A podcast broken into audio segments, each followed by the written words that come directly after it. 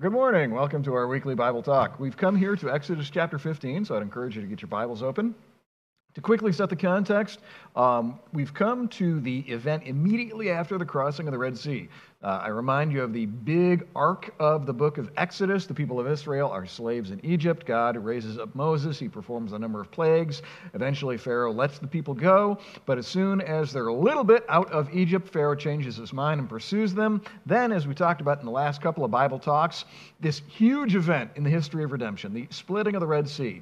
God opens the Red Sea. The people of Israel walk through on dry land. They make it safely to the other side. The Egyptians pursue, and then the waters come crashing down in an act of God's judgment, uh, obliterating Pharaoh and his army. And now they are safe and sound on the other side of the Red Sea. And what is the very first thing that they do? They worship. We're going to talk in a minute about the appropriateness of that and how that applies to us today.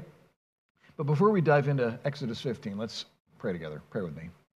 Well, Lord, we thank you so much for your word. We thank you for the way that it's the living, active word of God, for the way that through it we're made wise unto salvation. Uh, Lord, please help us to hide it in our hearts that we might not sin against you. We thank you for the way that the entire book is pointing us toward Jesus and his great work on the cross. And help us today to understand how this passage here in Exodus 15 points us to and prepares us for the coming of Jesus. For all of us, Lord, give us grace to embrace your word with faith that we might be doers of your word, not hearers only. Through Jesus we pray. Amen. Like we've been doing, I'm going to read verse by verse through the passage, make a few comments. Now, this chapter is a little bit different in that it's almost a psalm. Um, if you have been following along with us in our studies through Exodus, uh, most of the book is narrative up to this point. Obviously, later on, there's going to be a whole bunch of laws. Uh, like the second half of Exodus is almost like uh, the, the, laws that are famous in Leviticus. But the first half is primarily narrative. You know, they went here and they did this, and they went there and they did that, and there was this plague and that plague. But this chapter is unique in that it's a song largely. And it's, uh, again, similar to the Psalms that we look at in the book of Psalms. So, what we're going to do is we're going to just kind of walk through it verse by verse. I'll make some comments. I imagine we'll get through half of it today and then half of it next week. I mentioned this last time we were together, but my thought is that we'll conclude Exodus after ch- chapter 15, take a break, and then my plan is to move on to a New Testament epistle. Um, and I'm open to suggestions there. If you've got a suggestion as to which epistle you'd like to study, uh, you, you, know, you don't really know much about, say, Second Peter, or you really, you'd love to study Philemon or something like that, you know, I'm just pitching some ideas out there. Feel free to leave comments on our Facebook page or on the sermon audio page. Uh, I want to do these Bible talks to help you understand God's Word. So if there's a particular epistle, epistle that you're interested in. The epistles, by the way, are the letters.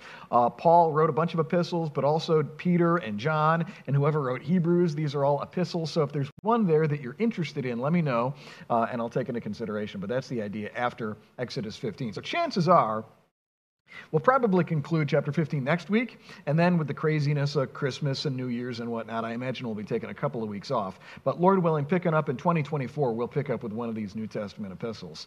Um, I'm tempted to do Hebrews. Hebrews, Personally, I find Hebrews both very deep and profound, but also passages where I'm like, I have no idea what this passage is talking about. Uh, it's kind of a mixture there. So I'm kind of tempted to explore it with you, but uh, also a little bit intimidated because, again, there's a lot of it that I don't really know what it's talking about. But I don't know. Maybe, you know, again, if you think Hebrews would be helpful, let me know in the comments. But let's jump in here to Exodus 15 and see what the Lord has to say to us. Verse 1. Then Moses and the people of Israel sang this song to the Lord, saying, Pause there.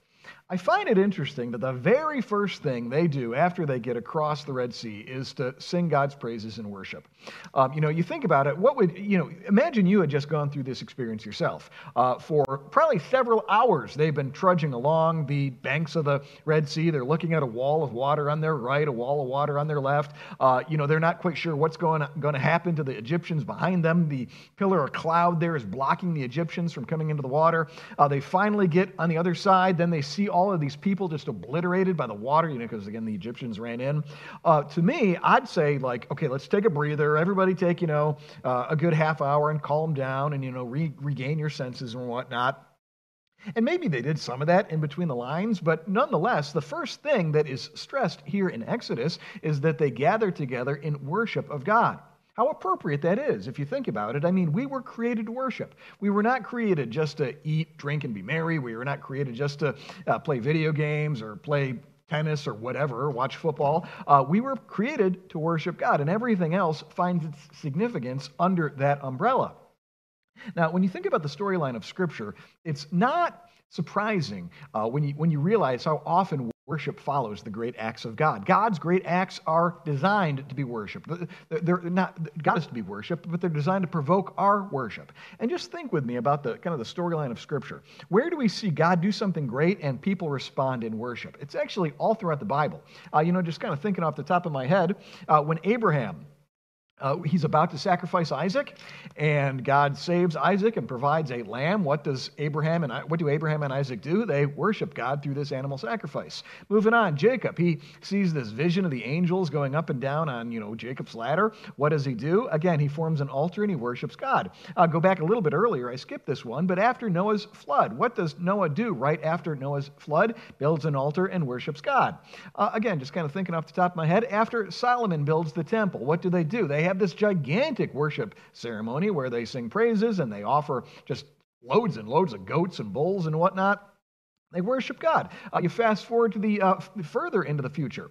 When Nehemiah finishes building the wall around Jerusalem, what do they do? Again, they have a giant worship service. They uh, have choirs and sacrifices and whatnot. This is the consistent pattern in Scripture. God's great works are there in part to provoke us to worship. And if we don't worship, there's something wrong with us. We're not really paying attention. We're not really thinking properly about what's going on. I mean, that's at the end of the day why God does what He does to provoke us people to worship Him. Now, that raises an interesting question when we get to the New Testament. Uh, what's the greatest act of God's redemptive plan in the entire Bible? It's obviously the death and resurrection of Jesus. And yet, interestingly, when you get to the New Testament, in the book of Acts, what you don't see is really a kind of a worship gathering like you do in the Old Testament. Uh, obviously, the bulls and the goats we're not going to expect because those were fulfilled in Jesus. You know, the kind of the shadows and the types that were in the sacrificial system, that passes away with Jesus. But at the same time, things like singing, hearing God's word, gathering with God's people, that continues on into the New Testament. But again, we don't see this grand worship gathering after Jesus' resurrection. Why is that? Well, a couple of things. First, I do think that that's designed to characterize the entirety of the church age. So, whenever we gather, uh, say on Sundays with our congregations, when we gather with our families and family worship, in a way, that's the proper response that ties to Jesus' death and resurrection. And that's to characterize the entirety of this age. That this is not just one off event that's to take place after, you know, we got on the other side of the Red Sea, or just like the day after Jesus was raised. No, the entire church age now is to be one long time of worshiping and praising praising God. And that's why when you get into, say, Romans 12, it's very interesting. You know, if, if you remember the flow of the book of Romans, God, uh, Paul lays out the deep, rich theology of Romans. You know, we're all sinners and don't seek after God, but God has provided this new way of righteousness by faith in Jesus, this imputed righteousness that's given to us as a gift. Uh, then in chapters 6, 7, and 8, he talks about how we can be transformed. We who are positionally righteous can become righteous in our daily lives. Uh, then in Romans, he goes off on this really deep exploration of the future of Israel and how God's going to be faithful to his promises to Abraham, Isaac, and Jacob. And then finally, in chapter 1, what's the right response? I appeal to you, therefore, brothers, by the mercies of God, to present your bodies as a living sacrifice, holy and acceptable to God, which is your spiritual worship. So, a few things here. What's the proper response? To the work of Jesus, the death and resurrection? Uh, yes, it's to worship God all throughout the church age, in our congregations, in our families, but also to worship God with our bodies every day and all day long. Uh, there is a sense in which worship in the New Testament sort of explodes to now include every area of life. Yes, we're to have our worship gatherings. Yes, there are to be Lord's Day services and family worship, and you know, I'm not diminishing any of that. But in addition to that, you should think of the way in which you speak to your spouse as a form of worship, uh, not, not of your spouse, but of the Lord. Uh, how you raise your kids as an act of worship. How you work your job as an act of worship. So it's almost as if worship becomes expanded to include absolutely everything. And now we do everything for the glory of God. It's not just limited to animal sacrifices and going to the temple, but now every aspect of my life can be an act of worship. And to tie this all together, if you look at the end of the book of Revelation, uh, what are the people of God doing in heaven forever? Uh, they're worshiping him who sits on the throne and the lamb who was slain. And that's going on forever and ever, you know, praising God, singing holy, holy, holy, etc. Uh, so all of this is the right response to God's great acts of redemption, and especially the work of Jesus. Uh, hopefully, something I'm saying here is sort of perking your interest. You know, we really do at the end of the day exist for worship. And like I've said before, you can't help but worship something. Uh, Might be the Lord, hopefully it's the Lord, or it might be the NFL or Taylor Swift or your smartphone or pornography or whatever, but you can't avoid being a worshiper. And part of growing as a Christian is more and more learning to not worship dead idols and worship the true and living God, to put those dead idols to death and to not seek from them what only the true God can provide, and to find your joy, your satisfaction, your confidence, your hope in the true and living God. Again, that's the only appropriate response to God's great works of redemption. Anyway, let's pick up in verse 2, or pardon me, verse 1b. I will sing to the Lord, for he has triumphed gloriously.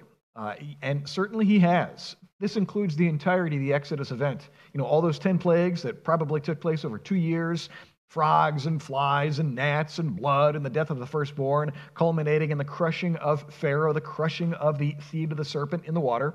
He has triumphed gloriously horse and rider, he is thrown into the sea. It's interesting that word thrown. Uh, that, that's not how we would imagine what took place. You know, again, they followed the people of Israel into the water. And yet, God is so in control here. God is so bringing to pass what He has ordained that it's as if He Himself has thrown them into the sea. And it reminds you, doesn't you? Uh, it, it reminds me at least, of earlier on in the book of Exodus. When the babies were to be born, what did Pharaoh say that they were supposed to do with the babies? They were supposed to throw them into the sea or uh, to the red, uh, to the uh, Nile. Remember this? We talked about this many, many moons ago. But that's what Pharaoh said when a baby's born, you throw him into the sea. It's almost as if the Lord has brought back on the Egyptians the very punishment they threatened against the Hebrews. Uh, you're going to throw my children into the sea. I'm going to throw you and your children into the sea. Same word. Um, and, I, and again, God God is not to be toyed with. God is not a God that you mess with. You mess with God, and you will uh, live to regret that, both in this life and in the life to come. Um, and we see that in Pharaoh, but that pattern has been repeated thousands of times throughout human history. People think they're great and mighty and they can oppose God, but God always opposes the proud and gives grace to the humble. Uh, so, again, learn the lesson here. If you, if you don't want to be thrown down, humbled, humble yourself before the Lord and come to Him for grace and mercy. He's glad to offer grace and mercy to the humble, uh, but to those who are proud and arrogant, He does crush them. Uh, you, you even see this pattern with Jesus. This is something that, I've, been thinking about in my own uh, life. Uh, consistently, Jesus show he, he gave law to the proud and grace to the humble. Law to the proud, grace to the humble. If somebody came to him proud in their sins, he would unleash the harshest rebukes on them. Um, and some of them are scary. You, you, read the woes that Jesus unleashed on the Pharisees. I mean, you guys are twice the sons of hell. I mean, I mean, they're whitewashed tombs, and they're. I mean, he really unleashes on them. Why? Because they're proud in their sins. But to the humble, he's full of compassion, full of mercy. So the distinguishing mark is not so much what's their external behavior, but what's the attitude of their heart? Are they humble in their sin and repentant, or are they proud in their sin? And uh, this, this is just who I am, take it or leave it. Obviously, this applies to us today because even today we've got humble, repentant sinners, and we've got proud, um, what, what's the word? Uh, people that like boast in their sin, sinners. Um, and to, to, we, we, need to take a different attitude toward both of them. If somebody comes to you and says, you know, I, I, am guilty of adultery, I want to repent, I want to put that sin to death, I want to like make this right, uh, they need grace and compassion. But if the same person says, yeah, I committed adultery, um, but you know, hey, boys will be boys, and I can't help myself, and you know, uh, we evolved from apes, and apes, you know, are quite uh, promiscuous anyway. Uh, to, to, those people, we need to impress the press the law on them and say, no, listen, adultery is a great sin, and if you will not repent, you will not inherit the kingdom of God. Obviously, this applies to all manner of sin. Proud sinners need the law and need to be rebuked. Humbled sinners need words of comfort and assurance. Uh, you're smart people and you can apply what I'm talking about to all sorts of different areas of life. But anyway, where were we? Verse 2 The Lord is my strength and my song, and he has become my salvation. This is my God, and I will praise him, my Father's God, and I will exalt him. The only thing I'll comment on there is the idea that the Lord is Moses' father's God. Now, what's that really talking about? It's just talking about his biological father. It could. Uh, we know who his parents were. If I remember correctly, his mother's name is Jochebed. I can't remember his dad's name. Amram, I think. Uh, Amram and Jochebed, I think, were Moses' parents. And we have every reason to believe that they did know the Lord in a saving way. I mean, this is why they hid Moses early on, and you know, you can kind of connect the passages. And this is why they, they, you know, put the baby in the basket, you know, entrusted him to the Lord and whatnot.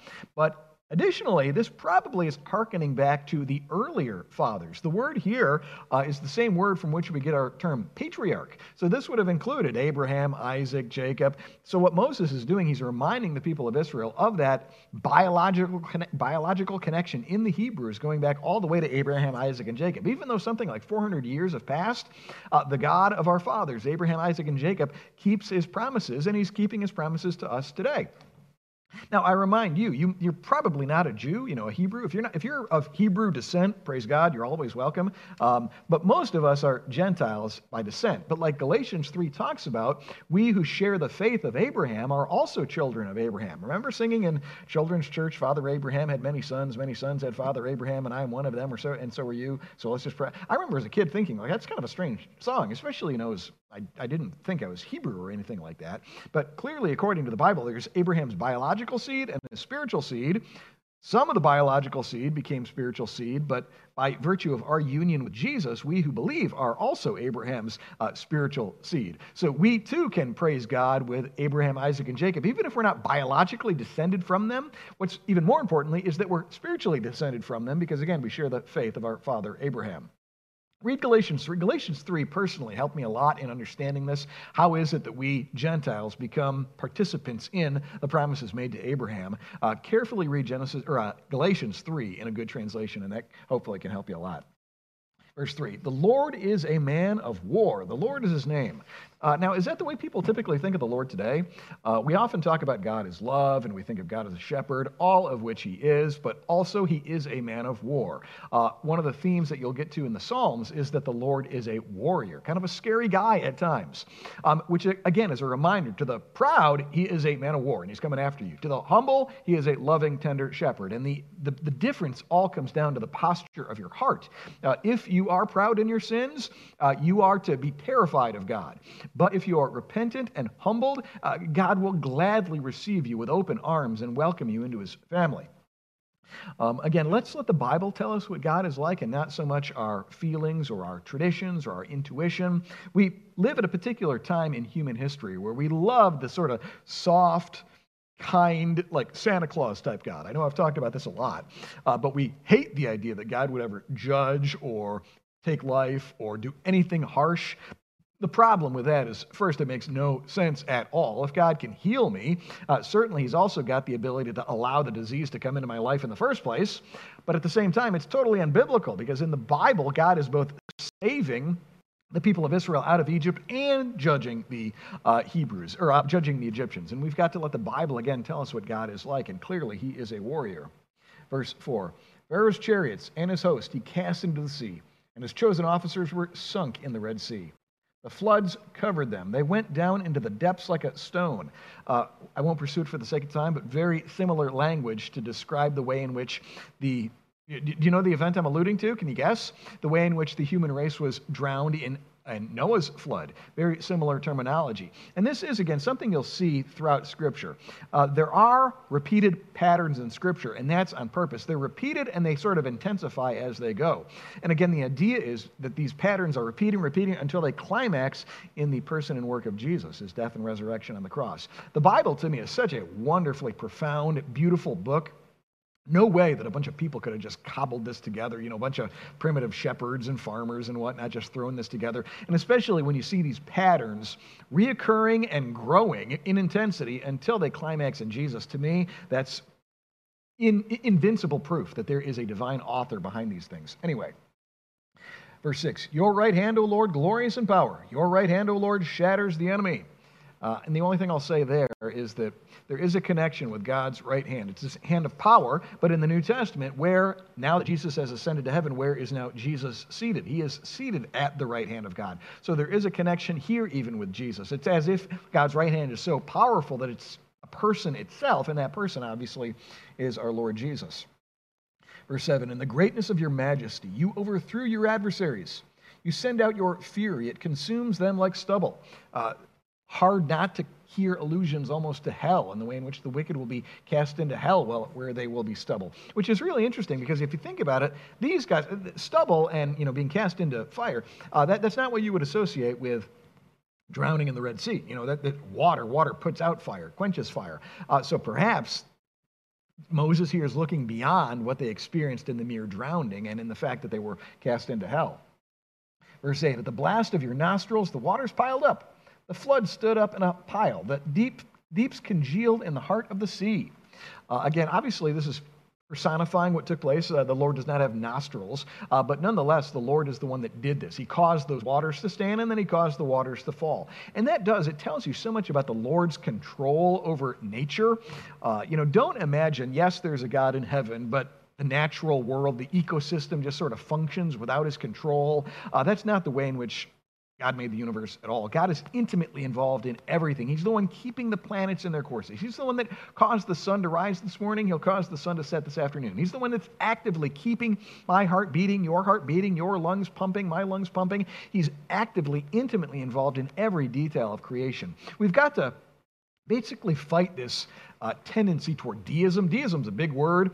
Um, it, it, would be a helpful one to, for you to be familiar with. It's this idea that, yes, God created the world, but after that, he took this kind of hands off approach and things just sort of function like a watch, and he doesn't really have anything to do with it. That, that's not at all what the Bible teaches about how God interacts with creation. God is just as active in creation as he was in Bible times. He's just as active sustaining things, uh, judging, blessing, uh, causing the rain to fall, answering prayers, just as active today as he was in Bible times. So uh, be aware of this tendency in the flesh that we have to become deists, to, to look at God basically as almost like a deadbeat dad. Yes, he created the universe, but then he took off and he's really not connected. Be aware of that and fight that and remind yourself every day that God is interacting with this world actively every single second.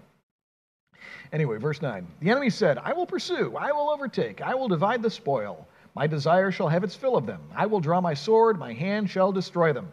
So here you, you, you sort of hear this pride in their hearts. I'm going to get those, those filthy Hebrews. I'm going to take their stuff. They, they took our gold and silver. I'm going to get that back. Um, even though at the same time they're, they're, looking at this miracle that God's doing. I mean, it sh- sort of shows you how irrational we can be in our sin. We can see a bona fide miracle taking place right before our eyes. You know, the walls of water on the right and on the left, the cloud, the Shekinah glory blocking them from going in, and yet they're still saying, I'll get my stuff back. Shows you how foolish we can be. Um, you know, don't diminish the ability the flesh has to make you utterly foolish and to do totally unreasonable things. You know, have, haven't there been times in your life like that when you've done things that you look back later on in retrospect and you're like, that was, what, what on earth was I thinking at that particular time? Uh, that's what the flesh can do. It can cloud your judgment, lead you to do really, really foolish things. Uh, earlier, we were talking about how could this smart person do this really, really sinful thing? The problem has nothing to do with intelligence. Uh, there, are, there, there are hyper geniuses that do some awful, gross, immoral things. If you know anything about the history of Germany before World War II. Germany before World War II had some of the most uh, shocking geniuses the world has ever seen, you know, in the arts and in, in uh, music and whatnot. Incredible geniuses. And yet, a lot of those people, due to peer pressure and whatnot, gave their support to the Nazis and went right along with the entire Nazi project. So, never think that Intelligence will keep you from sin. Never think that intelligence alone will prevent you from making really foolish, sinful choices. The flesh is so seductive, it's so deluding, it, it can blind us. Uh, even if we're, you know, even if we've got like a Einstein level IQ, there's, there's really no connection there with our morality. Uh, we, we need what? We need God's Spirit illuminating us, convicting us, leading us to humble ourselves. And at the end of the day, what makes the difference is not intelligence, but is God's Spirit at work in your life. If he is, uh, you, you will quickly humble yourself after your sin, even if you've got like a minimal intelligence. But if the Spirit's not, and, and you're super genius, I mean, in, in a way, it's even more dangerous because you'll just think up fanciful justifications for your wickedness and, and, and concoct these awful excuses for your sin, kind of like the Egyptians are doing here. Again, hopefully, something I'm saying here is making sense. Verse 10 You blew with your wind, the sea covered them, they sank like lead in the mighty waters. Well, I think we'll conclude with verse 11 and 12 this morning. Who is like you, O Lord, among the gods? You'll remember, if you've been with us through our studies through Exodus, that one of the things that God has been doing in the plagues is destroying the gods of Egypt. Remember this? Uh, each of the plagues, it's so interesting, each of the plagues seems to be directed toward a specific Egyptian god. You know, they worshiped the Nile as a god, God turned the Nile into blood. They worshiped this god with a, a frog head, God, you know, brings all these frogs and then slays all these frogs. They worshiped Pharaoh as a god. God kills Pharaoh's firstborn, then he kills Pharaoh. So one by one, God is knocking down their gods and saying that they're nothing. Well, here, finally, the uh, Israelites, they get it and they say, Who is like you, O Lord, among the gods? Uh, no, there, there is no God like you. All the gods of this world are dead idols, but you, O Lord, are the true God and again, maybe for the sake of time, I won't pursue that. But that is another theme that you see throughout Scripture. Uh, God is again and again and again showing that the gods of this world are dead idols, but He alone is the Lord. Uh, the Baal, remember the Elijah famous story where they got the two bulls and, uh, you know, the priests of Baal threw the water, or no, uh, they danced around and cut themselves, but then uh, Elijah says, throw the water on. And uh, you, you, know the story. I'm, I'm, kind of butchering here a little bit. But what was the entire point? The point was to prove that the Lord, He is God, and that Baal is a dead nothing.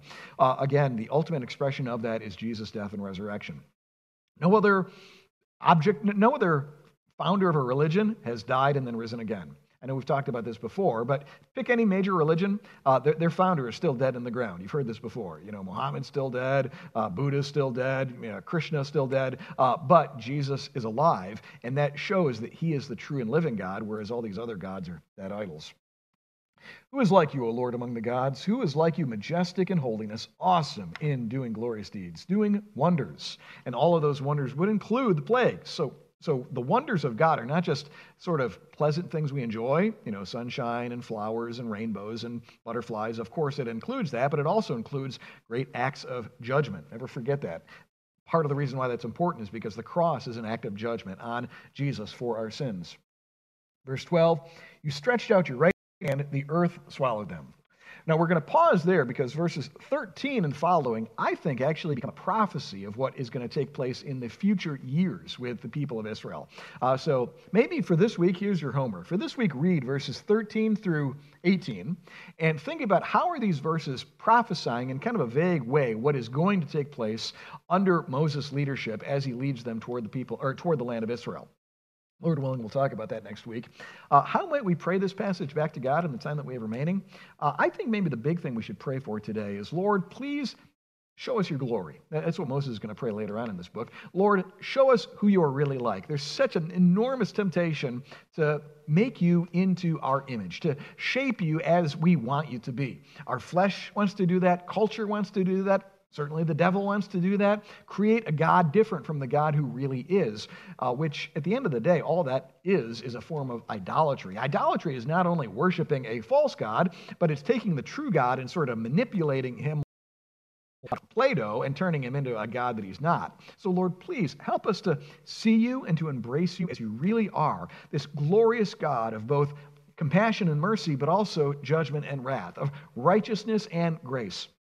Lord, please help us to see you as you truly are and to embrace you by faith as you truly are, uh, because again, that is the God and Father of our Lord Jesus, who both crushed Jesus for our sins on the cross, but now offers salvation as a totally free gift to all who will call upon his name. I think that's going to be the stress of our prayer today. Let's pray, and we'll be done. Oh, Lord God, you alone are God. All the gods of this world are dead idols. You, O Lord, made the heavens, the earth, the sea, and all that is in them. You, O Lord, are a God of wonders, who does amazing things that we cannot comprehend. You did that through Moses, your servant. You did that all throughout the Bible, and you did that ultimately in Jesus' death and resurrection. We thank you for the way that you poured out your wrath on Jesus so that we might be forgiven, but we thank you also for raising him victoriously from the dead. Father, please help us, help all of us to understand who you are according to Scripture and to embrace you with faith. Lord, help us to fight against those temptations, to shape you into our own image, to make you a more comfortable God, a God that, a God that meets our lusts, who, who really appeals to our fleshly nature. Help us to fight that and to again embrace you as you truly are. Also, Lord, with that, give us opportunities to commend you to others. Give us evangelism opportunities, teaching opportunities, maybe with our kids, our spouse, our coworkers. Give us opportunities to declare to the world who you are and your great works. Also, Lord, make us people that worship. Like we talked about earlier, your great works are designed to provoke worship. So please, in our private lives, in our families, in our churches. Make us a worshiping people. We pray all this through Jesus our Lord. Amen. Thanks so much for tuning in. Have a great day.